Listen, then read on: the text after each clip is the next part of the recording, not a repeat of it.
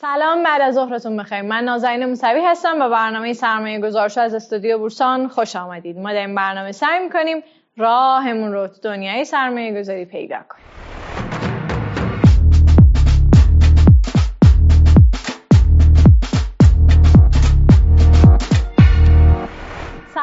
امیدوارم هر جا هستین حالا دلتون خوب باشه. بازار سرمایه ما شامل چهار تا بازار میشه. بازار بورس فرابورس بازار کالا و بورس کالا و بورس انرژی. ما معمولا با بورس و فرابورس خیلی آشنا هستیم ولی با اون دوتا بازار دیگه خیلی آشنایی نداریم. امروز می‌خوایم در رابطه با بورس کالا صحبت بکنیم. اصلا توی بورس کالا چه اتفاقاتی میفته ساز و کارش چیه؟ آیا می‌تونیم در اونجا خودمون سرمایه گذاری بکنیم؟ من شخص حقوقی می‌تونم واردش بشم یا فقط حقوقی ها هستن که در این بازار فعالیت می‌کنن. موضوع امروز برنامه ما بورس کالا و امروز همراه معین محمدی پور رئیس اداره مطالعات اقتصادی بورس کالا ایران هستیم. برای اینکه در این رابطه برامون توضیحاتی رو ارائه بدن. آقای محمدی پور سلام. وقت شما بخیر. لطفا اینطوری شروع بکنیم. فرض کنیم که من یک کشاورزم. آیا می‌تونم برم خودم رو ثبت بکنم و محصولاتم رو در بورس کالا بفروشم؟ سلام. عرض کنم خدمت شما و بینندگان عزیز. پاسختون مثبت هست و حتما می‌تونید این کار رو انجام بدید. ولی برای اینکه بدونیم چه کارهایی می‌تونید انجام بدید باید یک تفکیکی توی بورس کالا به نظرم در نظر بگیریم. اون تفکیک همین است که ما بخشی از بازار توی بورس کالا اصطلاحا حالا بگیم بازار فیزیکی بازاری است که حوزه تخصصی بیشتر افراد باید ورود بکنن. افرادی که اون کالا رو واقعا می‌خوان به عنوان خریدار ورود بکنن و یا افرادی که واقعا اون کالا رو برای عرضه دارن باید ورود بکنن. و یک بخشی هم بخش اوراق بهادار مبتنی بر کالا داریم که اونجا حالا سرمایه گذارهای عمومی هم می‌تونن مشارکت بکنن که در ادامه بیشتر میگم ولی به طور کلی بله کشاورزان توی هر دو تا بازار به عنوان نمونه بگم هم توی بازار فیزیکی ما به عنوان عرضه کننده عمده یک محصول تجاری یک کالای کشاورزی یا از اون طرف توی بازار گواهی سپرده کالایی ما به عنوان یک عرضه کننده خرد می‌تونن ورود بکنن. در بورس کالا همه چیز خرید و فروش میشه یعنی هر چیزی که ما بخوایم می‌تونیم در بورس کالا پیدا کنیم؟ نه همه چیز که خب قاعدتا خرید و فروش نمیشه. ما پس بذارید از این تفکیک مقدار بریم جلوتر. توی حوزه بازار فیزیکی ما یک بخش عمده بازار محصولات صنعتی و معدنی هستن. روی کرده بورس کالا حداقل تا امروز این بوده که بیشتر معاملات محصولات commodity اصطلاحا توش انجام بشه. commodity بیشتر به کالاهایی میگیم که از همگنی برخوردارن. مثالش محصولات بالا دست صنعت فولاد محصولات مسی محصولات آلومینیومی محصولات حوزه در واقع معدنی مثل سیمان یا غیره.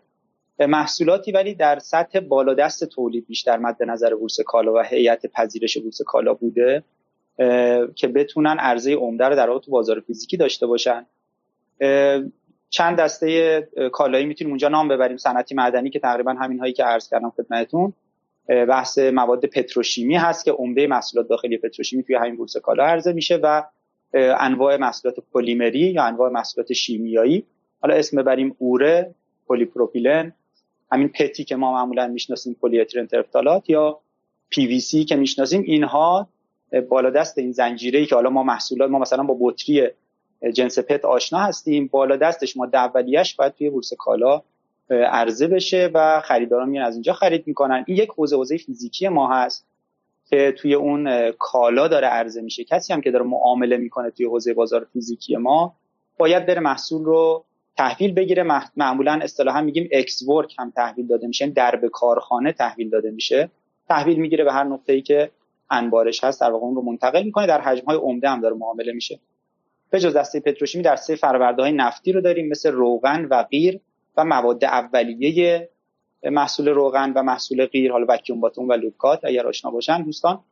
و در حوزه کشاورزی در گذشته خب بازار بزرگتری توی بورس کالا ایران وجود داشت. مثلا برگردیم سالهای 95 96 97 بازار بزرگتری رو می‌بینیم. ولی امروزه با توجه به قیمت گذاری که این حوزه هست به هر حال حجم عمده از محصولات کشاورزی ما توی بورس کالا معامله نمیشه ولی خب محصولاتی هستن توی حوزه‌های مختلف که حالا بیشتر تو حالت صنعتی کشاورزی اونها دارن معاملهشون اتفاق میفته این یک دسته فیزیکی هست به طور کلی تمام اینایی که عرض کردم. یک دسته اوراق بهادار مبتنی بر کالا هست. توی اونجا شما می‌تونید زعفرون پسته کشمش زیره سکه طلا و حالا سایر محصولات رو ببینید. برنج خرما اینا محصولاتی هستن که توی دسته گواهی سپرده های کالایی اصلا جای می‌گیرن. برای سرمایه گذاری عموم قابل استفاده هستن و برای خرید خورد قابل استفاده قابل استفاده هستن. اصلا آقای محمدی پور چرا بورس کالا به وجود اومده؟ نقشش چی بوده؟ مزیتش چیه؟ ببینید حالا اگر یه مقدار جهانی و قضیه بخوایم نگاه بکنیم بورس کالا دو تا رویکرد مختلف معمولا توی کشورهای مختلف می‌بینیم. کشورهای در حال توسعه نظامهای کالاییشون توزیع کالاشون حراجی هاشون قیمت گذاری هاشون معمولا در واقع شفافتر و منسجمتر و از حالت سنتی هم خارج شده مدرنتر هستن صدای بنده رو داری؟ بله بله که اونها بورس های کالایی که توشون ایجاد میشه اسم ببریم از CME از LME از بورس مثلا شانگهای اینها بیشتر هدف از بورس کالا اونجا اصطلاحا ما بهش میگیم پوشش ریسک نوسان قیمت. یعنی شما چون چون نمی‌دونی عدم قطعیت داری که قیمت های در آینده چه قیمت هایی هستن میایید از طریق قراردادهایی مثل futures و option توی بورس های کالایی این عدم قطعیتت رو تا حدودی از بین یا هدف کشف قیمت هست. چون معاملات توی بورس ها معاملات استانداردی شده قابل استفاده برای عموم شده. مثلا مثال بزن یک معامله سنگ آهن شاید در یک سال برای یک شرکت مدنی یه بار تا اتفاق بیفته دو بار اتفاق بیفته. یک شرکت خریدار بزرگی با یک شرکت عرضه کننده بزرگی معامله رو انجام میده. ولی میلیون ها بار داره معاملات سنگ آهن توی بورس کالای دالیان انجام میشه به عنوان هدف بورس کالای دالیان تحویل کالای سنگ آهن به خریداراش نیست یا فروشنده هاش هدفشون عرضه سنگ آهن نیست. هدف کشف نرخ سنگ آهن به صورت روزانه و انعکاس شفاف اطلاعات بگیم بیرون روی قیمت ها هست که می‌تونه هر لحظه اونجا اتفاق بیفته که توی معاملات futures این اتفاقات میفته پس این در مورد بورس های کالایی جهانی که شاید خیلی اسمشون رو حالا اونایی که من بودن شنیدن.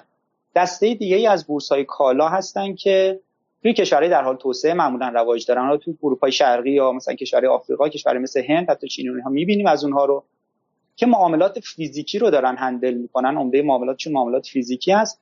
مشابهش در واقع در کشور ما هم بورس کالا بخش بخشی از معاملاتش شاید بگیم 70 درصد معاملاتش.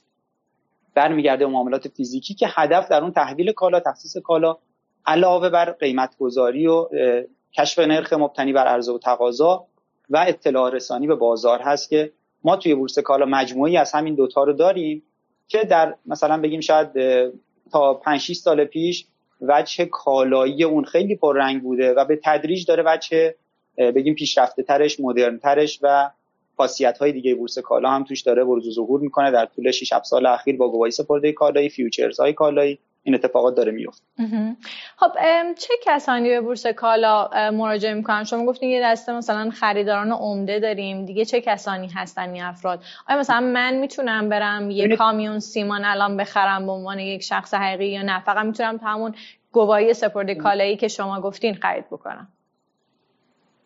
کالا به کالا ابزار به ابزار متفاوت این پاسخ این سوال. باز برگردیم اون حوزه بازار فیزیکی. توی حوزه بازار فیزیکی اولا معاملات از جنس عمده هست. عمده معاملات ما حالا توی حوزه سیمان مثلا 10 تن هست ولی عمده معاملات ما 22 تنی بیس معامله هست. پس شما اگر یه کالایی رو می‌خواید ورود بکنید در عمده کالا هر کالا باز توی اطلاع ارزه خود شفاف اعلام شده که چه حد پایه‌ای برای تخصیص کالا وجود داره. حدودا بگیم 20 تن مثلا برای تخصیص کالا وجود داره. پس عدد عدد درشتیه و خریدار خریدار عمده هست. از اون طرف عرضه کننده هایی که مورد پذیرش قرار می‌گیرن توی این بازارها عرضه کننده هایی هستن که عمدتا تولید کننده یا اگر وارداتی داره انجام میشه واردات عمده ای داره انجام میشه. اینجا فروش میره. تو حوزه خرد تو بازار فیزیکی بورس کالا خیلی ما معاملات چندانی نمی‌بینیم. حالا گهگاه معاملاتی بوده مکانیزم معاملات رو اگه دوستان آشنا باشن می‌تونه حوزه خرد هم توش اتفاق بیفته. ولی اون چیزی که عمده معاملات ما رو بگیم بالای 90 درصد معاملات تو حوزه بازار فیزیکی ما رو داره شامل میشه معاملاتی هست که عرضه کننده عمده میفروشه. اسم ببریم از عرضه کننده ها فولاد مبارکه ملی مس انواع پتروشیمی متعددی که تو کشور حضور دارن. پالایش نفت اصفهان مثلا نفت جی پاسارگاد اینا همه عرضه کننده تو حوزه آلومینیوم عرضه کننده بزرگ آلومینیوم کشور اینها دارن اونجا عرضه رو انجام میدن. پس توی حوزه بازار فیزیکی وقتی که ما داریم نگاه می‌کنیم ما اونجا بگیم برای سرمایه گذار خرد اصلا طراحی نشده. و برای جذب سرمایه گذار بخش مالی اصلا طراحی نشده اون بازار. در نتیجه اونها هم بیان تو اون بازار احتمالا مشکلات زیادی مواجهن. از جمله اینکه خب من اگر به عنوان سرمایه گذار بخوام وارد خرید مثلا میلگرد توی بورس کالا بشم آیا می‌تونم این کار رو بکنم؟ بله. آیا می‌تونم مثلا 20 تن 30 تن میلگرد بخرم؟ بله. ولی اگر این رو بخرید باید برید در به کارخونه تحویل بگیرید یه انبار داشته باشید اونجا بذارید. توی یه سری کالاها مثل میلگرد مثل سیمان و امثال اینها که مصرف کننده خرد داره اجازه خریدم برای اونها وجود داره ولی در اشل عمده بورس کالا ولی یک سری کالا هستن که اصلا به طور کلی وزارت صنعت معدن این اجازه رو نمیده. مثلا بهشون میگه که شما در سامانه بهینیا باید ثبت نام بکنید ظرفیت اون صنعتی که داره به من اعلام می‌کنه یک حالا کارخونه هست که داره مثلا تولید مفتول انجام میده. اون کارخونه بیاد اینجا پیش من ثبت بشه ظرفیتش برای من مشخص بشه. با توجه به اون من دارم بهش یک سهمیه رو اختصاص میدم. مثلا تو سامانه بهینیا بورس کالا اطلاعات رو از اونجا می‌خونه و می‌تونن متناسب با سهمیه از بورس کالا خرید بکنن. پس بعضی از کالاها هستن. مثل حوزه ورق توی پولاد مثل حوزه انواع پتروشیمی ها معمولا محصولاتشون به این شکل هست. ولی کالاهایی مثل سیمان که در سطح جامعه هم مصرف کننده داره الزاما کارخونه ها مصرفش نمی‌کنن یا مثل میلگرد که توی باز جامعه مصرف داره اینها رو اجازه دسترسی به عموم دادن. پس شدنی هست و میشه روی سری کالاهای خاص میشه خرید کرد حجم نسبتا عمده ای رو باید از محصول از طریق کارگزار باید سفارش بدن که از بورس کالا خرید بکنن. ولی اگر بریم سراغ اون وجهه دیگه بورس کالا اون ابزارهای دیگه بورس کالا از جمله گواهی سپرده کالایی و صندوق کالایی که معروف تر هستن اینها رو هر سرمایه گذار حقیقی حقوقی می‌تونه به تناسب ورود بکنه و حجم اشل خرید و فروش هم خیلی کم هست هم می‌تونه سمت عرضه و هم سمت تقاضا چون معاملات ثانویه هم داره. ما توی بازار فیزیکیمون معاملات ثانویه نداریم با اون شکلی که در واقع معمولا توی سهام آشنا هستیم. اون اتفاق تو بازار فیزیکی ما نمیفته عرضه کننده هامون عرضه کننده های خاصی هستن. به عنوان یک واسطه شما نمی‌تونید مثلا میلگرد رو بخرید. یا توی بورس کالا پذیرش بشید بفروشید. همچین امکانی وجود نداره. پس دست اول همه اون محصولات داره فروش میره. ولی توی بازار اوراق گواهی سپرده کالایی. ما یا صندوق های کالایی. ما خریدار و فروشنده از جنس عموم هستن که دارن هر لحظه اون معاملات ثانویه رو انجام درست.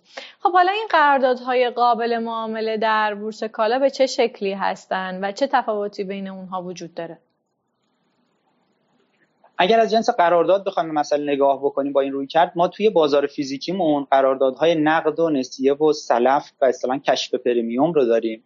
که هر کدوم کارکردهای خودش رو داره برای عرضه فیزیکی هم مناسبه. حالا اینها چون معمولا حوزه تخصصی هست فکر می‌کنم بریم سراغ ابزارهایی مثل گواهی سپرده و futures و option و صندوق های کالای اینها فکر می‌کنم بهتر باشه بله بله. مورد. توی حوزه گواهی ما یه قرارداد میگیم حالا ابزار اسمشو بذاریم یا قرارداد اسمشو بذاریم. بیشتر از جنس می‌تونیم بگیم حالا در واقع یک قبض انبار قابل معامله هست گواهی سپرده کالا یعنی یک سندی هست که شما دارید دست به دست این رو میچرخونید. اون سند به چه مفهومه؟ سند به مفهوم سند مالکیت یک کالا.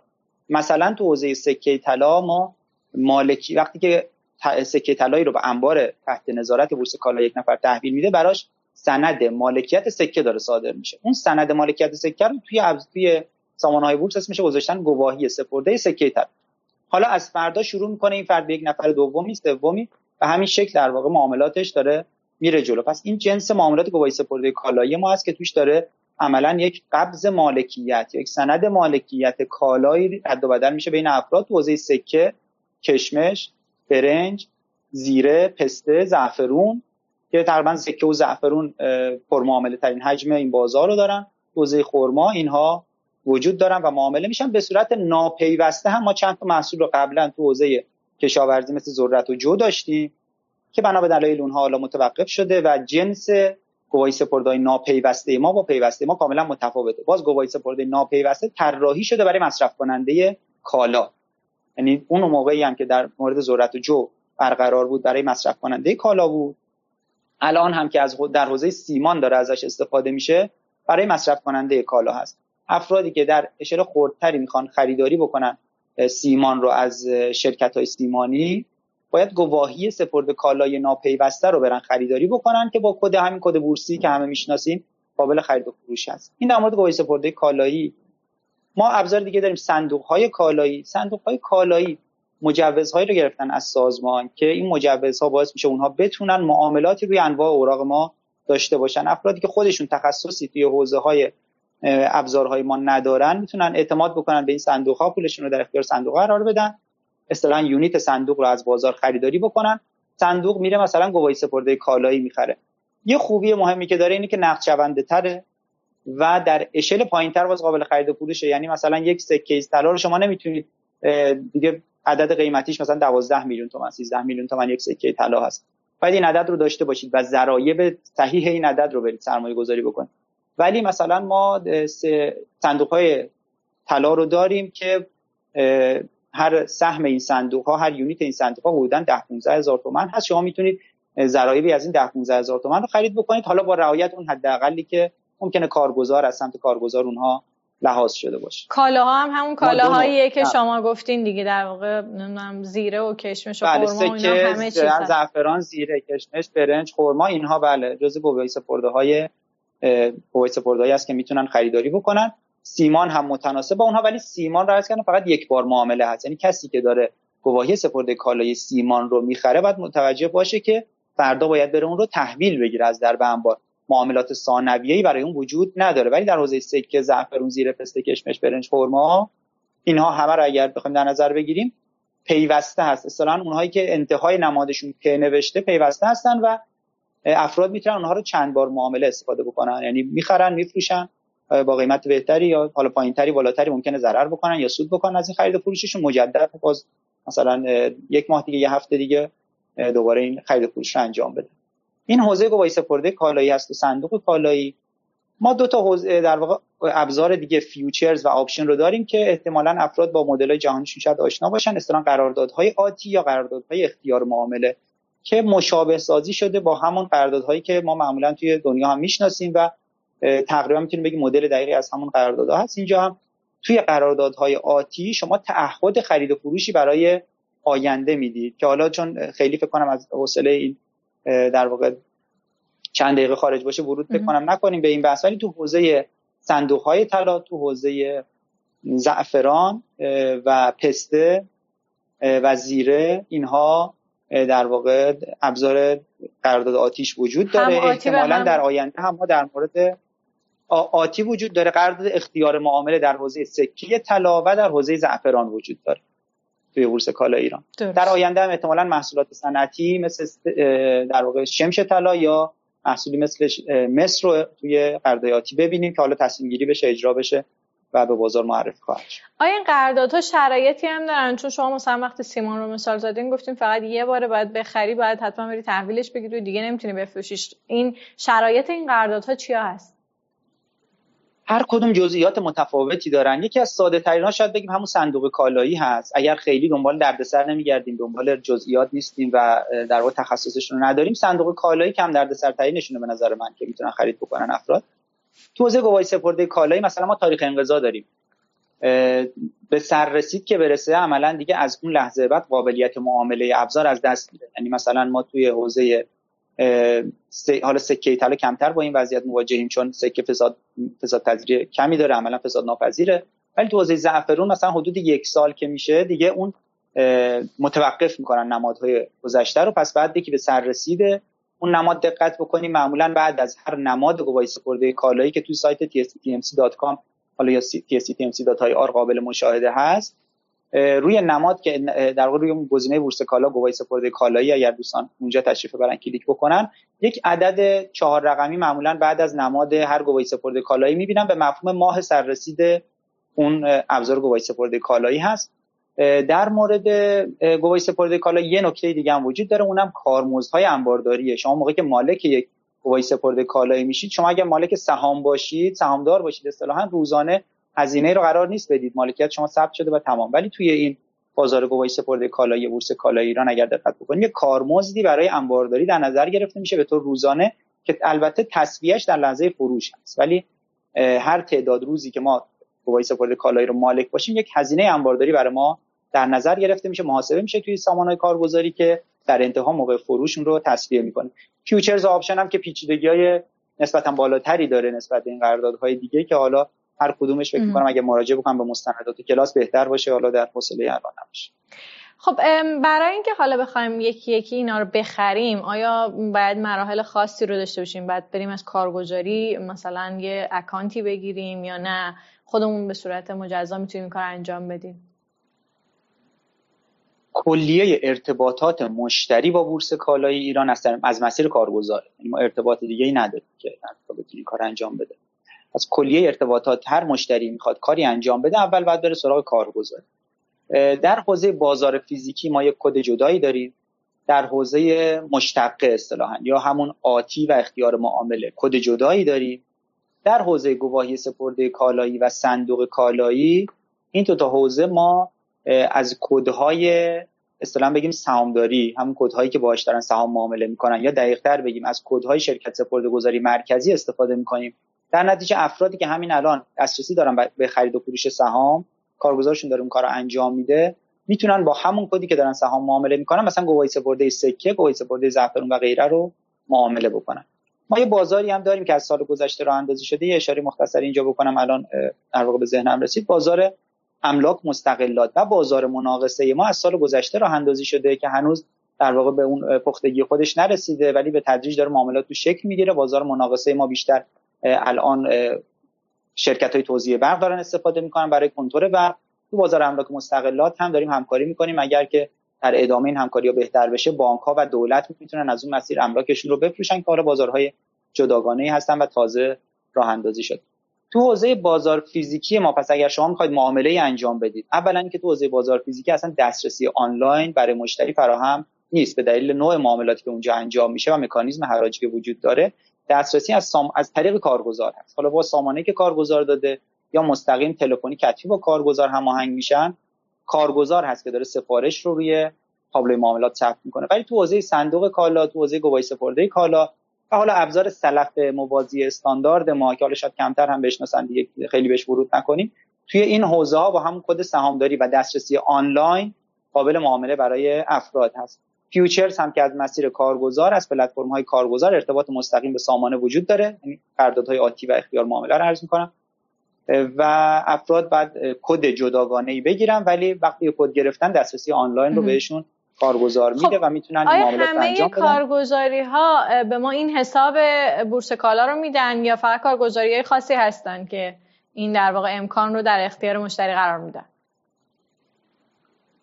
لیست کارگزاری هایی که همه کارگزارها خب نیستن از حدود 100 و مثلا بگیم 10 کارگزار موجود توی کل بازار سرمایه حدود نزدیک 90 کارگزار با بورس کالا همکاری می‌کنن در زمینه های مختلف.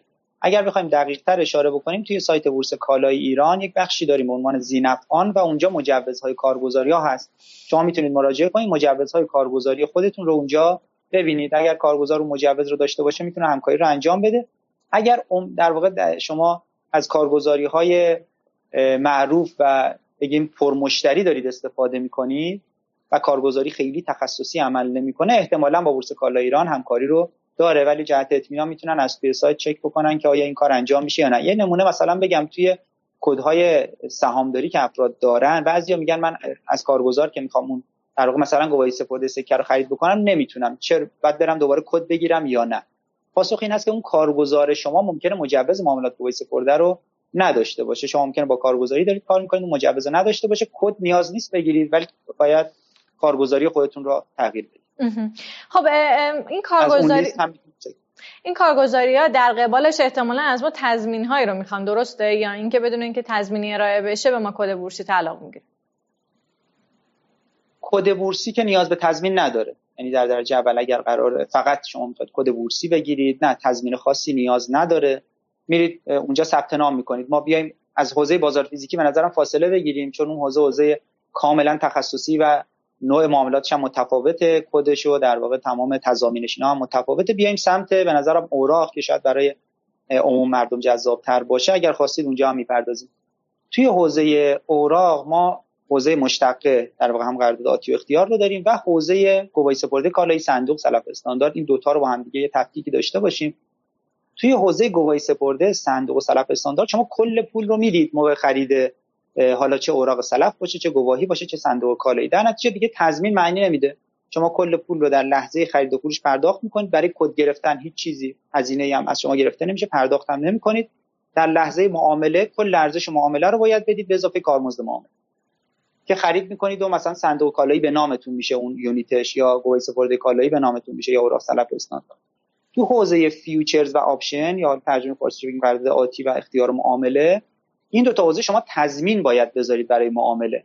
کار جزئیاتی داره ولی این تضامین از جنس نقد هست. یعنی تضامینی هست که شما واریز می‌کنید بچه نقدی رو به حساب در اختیار خودتون که هر کردم چون مکانیزم پیچیده تری داره حالا فکر کنم از این صرف نظر بکنید ولی در جریان باشید به توی اون حوزه است که شما تضمین می‌ذارید. توی حوزه بازار فیزیکی ما هم تضمین اونجا در واقع معنادار هست. برای عرضه کننده به یه نحوی برای خریدار معمولا 10 درصد ارزش معاملش رو برای تضمین و ورود به فرآیند حراج باید بده که اگر خواستید حالا اونجا رو با جزئیات مرور می‌کنیم. خب معاملات کالای فیزیکی در بورس کالا به روش مزایده انجام میشه. هم صحبتمون رو ببریم رو سیمان میلگر که شما گفتیم به حال هر فرد حقیقی می‌تونه ازش خریداری بکنه. برای اینکه ما بتونیم یک قیمت مناسب رو پیشنهاد بدیم این قیمت مناسب رو بعد از کجا بیاریم؟ مثلا باید به هفته گذشته نگاه کنیم به روز قبل نگاه بکنیم. این عدد از کجا میاد؟ سوال سوال مهمیه و جواب دقیقی هم نداره قاعدتا و به جنوبی بگیم مهارت بیشتر حالا کارگزار و اون خریدار هست که چه عددی رو پیشنهاد بده. خب یه نکته وجود داره. موقعی که ما صحبت از کالا می‌کنیم مثل سهام نیست. یعنی شما در مورد مثلا سهام یک مال یه مجموعه ای یه مجموعه پتروشیمی مثلا سهامش داره معامله میشه. الان توی بورس.